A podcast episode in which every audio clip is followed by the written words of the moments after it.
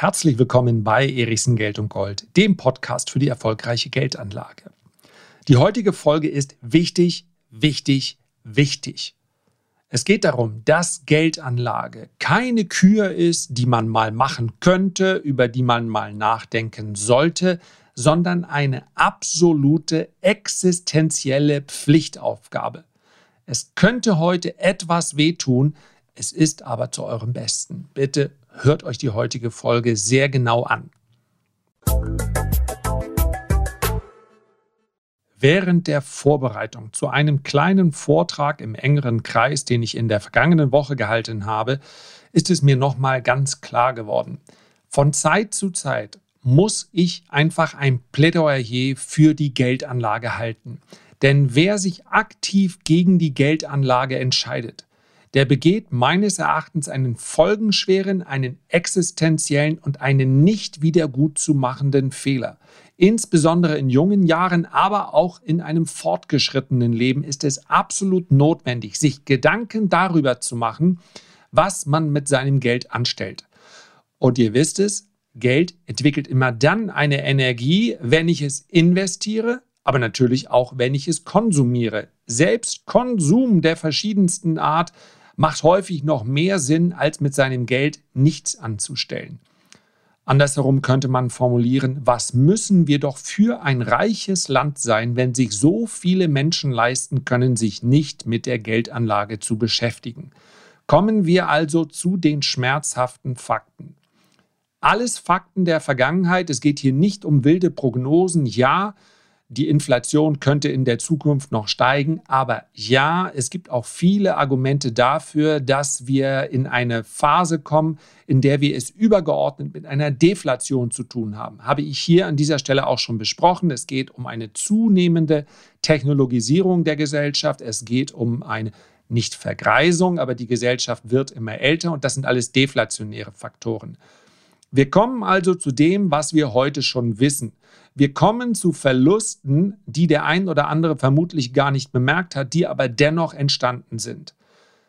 Es gibt so eine Formel, Faustformel, und die liegt in etwa, beschäftigt sich mit der Inflation. Die Verbraucherpreisinflation liegt über viele Jahre, Jahrzehnte hinweg betrachtet so bei etwa 2%. Und natürlich wird die Inflation, so wie in der Vergangenheit, auch zukünftig die Kaufkraft, darum geht es, unseres Euro oder wenn man in einer anderen Währung bezahlt, auch in anderen Währungen, die Kaufkraft immer weiter schmälern. Aus 10.000 Euro werden in fünf oder in zehn Jahren nicht weniger, wenn ich gar nichts damit mache. Ja, mal abgesehen von ein paar Gebühren auf dem Festgeldkonto oder Girokonto. Und ja, auch bei der Lebensversicherung ist man dann wahrscheinlich immer noch in etwa bei 10.000 Euro. Immer noch eine sehr beliebte Geldanlage. Ich werde erst aufhören, darüber zu sprechen, wenn sich das ändert. Und dabei geht es mir nicht um irgendwelche Produkte. Es ist völlig in Ordnung, wenn auch ein Berater Geld verdient, wenn diese Beratung am Ende zu einer positiven Rendite führt. Ja, das ist für mich entscheidend. Wir sprechen hier über eine Kapitallebensversicherung. Risikolebensversicherung ist ein ganz anderes Thema. Also, minus 2%, das ist der negative Zinssatz bei einer Verbraucherpreisinflation von 2%. Wozu führt das? Nach 20 Jahren ja, zu einem Endkapital von 6.676 Euro. Das geht ja noch. Man hat also nur rund 40 Prozent seines Vermögens verloren. Das geht noch. Das sind 20 Jahre. Bei 40 Jahren sieht es ein bisschen schlechter aus. Aber der Zinseszinseffekt, der wirkt ja dann auch in die andere Richtung. Das heißt also, pro Jahr verliere ich immer ein klein wenig weniger. Ist ja auch mal schön. Wir haben derzeit in den USA eine Inflation von 4 Prozent. Und es gibt nicht wenige Experten, die sagen, die Notenbanken werden eine erhöhte Inflation eine längere Zeit zulassen, denn, auch das haben wir hier schon besprochen, eine höhere Inflation ist tendenziell positiv für verschuldete Staaten, Regierungen und Notenbanken.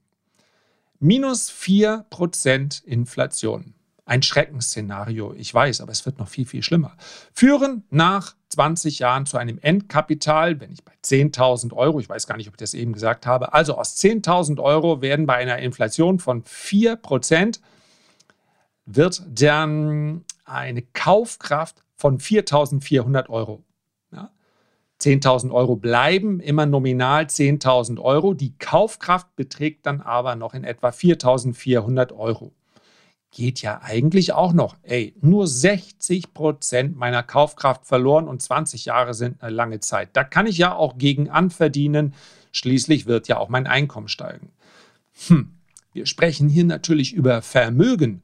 Normalerweise sollten Vermögen wachsen. Wir sprechen nicht über den täglichen Bedarf. Aber gut, anderes Thema. Vielleicht kann man das finanziell überleben. Und jetzt kommen wir zu etwas, was viel, viel relevanter ist, nämlich der Frage, was möchtest du denn mit deinem Vermögen anstellen in 20 Jahren? Möchtest du damit Energie kaufen, also Öl, Strom jeglicher Art und so weiter. Möchtest du damit Gurken und Tomaten kaufen? Möchtest du damit Flachbildfernseher kaufen? All das passt in diese Rechnung zu der Verbraucherpreisinflation. Wenn du aber darüber nachdenkst, in 20 Jahren dir eine Immobilie zuzulegen oder Aktien zuzulegen oder Gold zuzulegen, also möglicherweise in 20 Jahren strategische Investitionen zu tätigen, dann sieht die Sache komplett anders aus. Denn dann gilt diese Verbraucherpreisinflation von 2%, 3%, 4%, die gilt dann nicht für dich. Dann ist ja entscheidend, was ist mit der Asset Price Inflation? Also, wie entwickeln sich Sachwerte in diesem Zeitraum? Und dann kommen wir langsam in den dramatischen Bereich. Flossbach und Storch. Du hörst mich im Hintergrund klicken, damit ich die Originalquellen zitieren kann. Flossbach von Storch ist ein Vermögensberater und hat berechnet, wie sich die Vermögenswerte in den letzten Jahren entwickelt haben. Und wenn wir einen Durchschnitt nehmen, wie die Assetpreise Preise sich entwickelt haben, dann spricht Flossbach von Storch von 7,6 Prozent. Und wir sind noch im konservativen Bereich. Wer denkt, jetzt wird sicherlich happig, kommt gleich noch schlimmer. Jetzt nehmen wir also an, wir hätten 10.000 Euro, mit denen wir irgendwann Gold, Aktien, wir könnten auch Weine dazu nehmen, wir könnten auch äh, Uhren dazu nehmen, Sachwerte jeglicher Art, wir könnten auch Kunst dazu nehmen. All das, all das, was keine Güter des täglichen Bedarfs sind, dann müssten wir also mit einem, mit einem negativen Zinssatz von 7,6 Prozent rechnen. Was bleibt dann nach 20 Jahren noch übrig? Eine Kaufkraft von 2057 Euro. Das heißt also, ich habe bezogen auf die Preise der Sachwerte fast 80 Prozent meines Vermögens verloren. Und genau das ist die Realität bei vielen Sparern. Die sagen irgendwann mal, ich möchte gar nicht vom Häuschen auf Mallorca oder sowas. Ja, auch dort sind die Immobilienpreise explodiert. Hätte man davon profitieren können, auch als Kleinanleger? Das hätte man. Denn noch schneller als die Immobilienpreise auf Mallorca haben sich beispielsweise Aktien entwickelt. Und wer sagt, ja, in der Zukunft wird alles anders. Ich mache hier nur die Rechnung auf und sage, wie es in der Vergangenheit gewesen wäre. Wer sagt, zukünftig wird es sicherlich immer Sinn machen, sein Geld auf dem Girokonto zu parken, weil auf das Weil bin ich dann sehr gespannt. Das ist also die Rechnung von Flossbach und Storch. Es gibt eine amerikanische Studie, die sich angeschaut hat, wie das Ganze wirkt, wenn ich nicht in einer Kleinstadt, ich lebe in einer Kleinstadt. Ja, ich bin in Glücksburg, das ist noch kleiner als Flensburg. Flensburg kennt vielleicht der ein oder andere. Hier geht es mit der Preisentwicklung, insbesondere wenn wir über Immobilien sprechen, es geht noch einigermaßen. Auch hier werden Toplagen mit Wasserblick zu einem viel höheren Preis verkauft als noch vor zehn Jahren. Auch hier sind Randgebiete viel, viel teurer geworden. Gebiete, die, naja, sagen wir mal, zumindest nicht zur bevorzugten Lage gehört haben, werden mit einmal sehr, sehr teuer gehandelt. Aber es geht natürlich noch viel, viel teurer. Schauen wir mal auf die Entwicklung in Hannover. Wer wohnt denn schon in Hannover? Warum eigentlich nicht? Ist doch eine schöne Stadt. In Hannover haben sich die Immobilienpreise seit 2008 verdoppelt. Und jetzt könnte ich natürlich immer noch einen oben drauflegen. Wir schauen uns die Objektpreise für Eigentumswohnungen von 2008 bis 2020 an, und zwar in Hamburg. Ja, 2008 eine Bestandsimmobilie 157.000 Euro im Schnitt liegt jetzt bei 404.000 Euro. Das ist also weit mehr als eine Kapitalverdopplung. Und natürlich könnte ich jetzt A-Lagen nehmen, da wäre es noch deutlich mehr. Wir schauen uns im Schnitt den Wohnimmobilienindex ab an und sehen, dass sich im Schnitt die Preise allein in den letzten zehn Jahren verdoppelt haben. In den letzten 20 Jahren zwischen, ja, das kommt sehr auf die Region an und auf die Lagen an, aber von einer Verachtfachung bis hin zu einer Verdopplung ist alles möglich. Und das alles sind Sachwerte. Und wenn man sich das anschaut und hier dann sagt, okay, ich wohne in einer Großstadt oder in der Umgebung einer Großstadt, dann kommen wir nach verschiedensten Studien auf Asset Price Inflation von 14 Prozent. Und wenn ich 10.000 Euro liegen habe und sage, ich warte einfach mal ab, und dieses Abwarten beträgt dann 20 Jahre, und ich habe darauf einen negativen Zinssatz von 14 Prozent, dann sprechen wir von einem Totalverlust. Das Endkapital beträgt dann noch 489 Euro.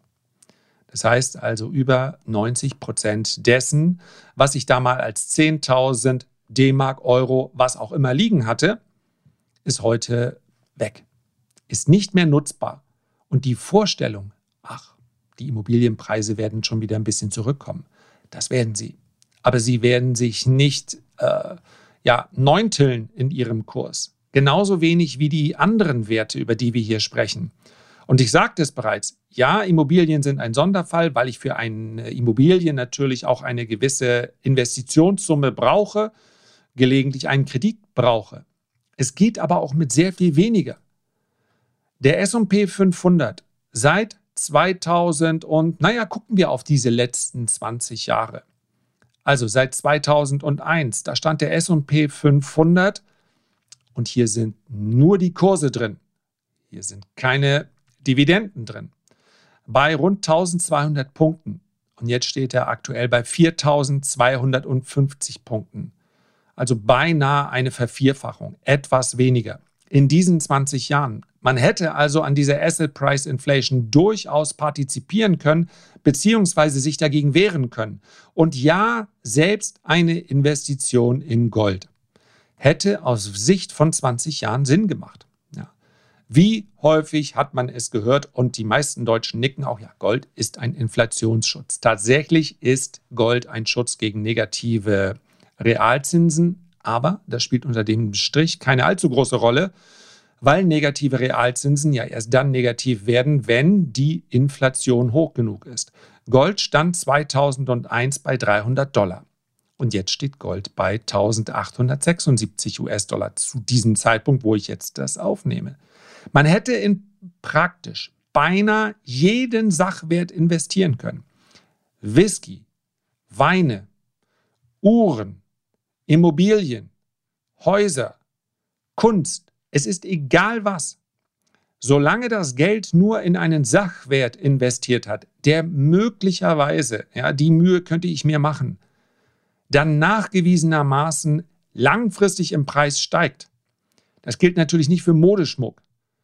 Das gilt in den allerseltensten für eine Gartenfällen, äh, für eine Gartenlaube, die im Nirgendwo steht obwohl ich nicht ausschließen möchte, dass mit schönem Blick auch diese Gartenlaube in ihrem Preis steigt.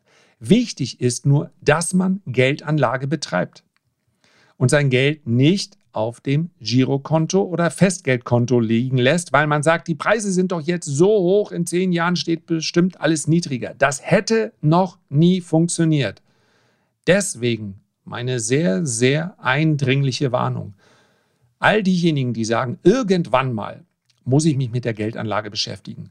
Irgendwann ist heute, okay, zumindest aber nächstes Wochenende. Und wenn ich als kleinen, wie heißt das neudeutsch so schön, Re Reward, also als wenn ihr mich bei dieser, das hörte sich ja schon fast missionarisch an, obwohl ich weit davon entfernt bin, eine Mission zu haben. Aber es ist schon eine Herausforderung für mich, dieses Thema Geldanlage etwas breiter aufzustellen und auch denen hm, zuträglicher zu machen, die sich damit vielleicht nicht so sehr beschäftigen wollen oder die Hemmschwellen haben. Also für diese Unterstützung und für die Arbeit, die ich hier reinstecke, freue ich mich riesig, wenn ihr euch die Zeit nehmt. Das sage ich jetzt gleich nochmal, weil ich nämlich das Extro schon aufgenommen habe. Wenn ihr euch die Zeit nehmen würdet, vielleicht im Anschluss hier an diese Folge kurz ein Feedback zu geben oder ein Sternchen zu geben, wobei ein Sternchen ist, glaube ich, gar nicht so gut. Also fünf Sternchen äh, wären schöner. Und am allermeisten freue ich mich aber, wenn ihr dabei bleibt. Und wie gesagt, wenn ich das jetzt gleich nochmal sage, dann liegt das daran, dass ich immer, kleiner Insider, Intro und Extro zuerst aufnehme und dann den Hauptteil. Geldanlage, Investition oder Konsum. Alles ist besser, als es rumliegen zu lassen. Das war's. Herzlichen Dank für deine Aufmerksamkeit. Ich freue mich, wenn du dir die Zeit nimmst, ein Feedback oder einen Kommentar zu hinterlassen. Und am allermeisten freue ich mich, wenn wir uns beim nächsten Mal gesund und munter wiederhören. Bis dahin alles Gute, dein Lars.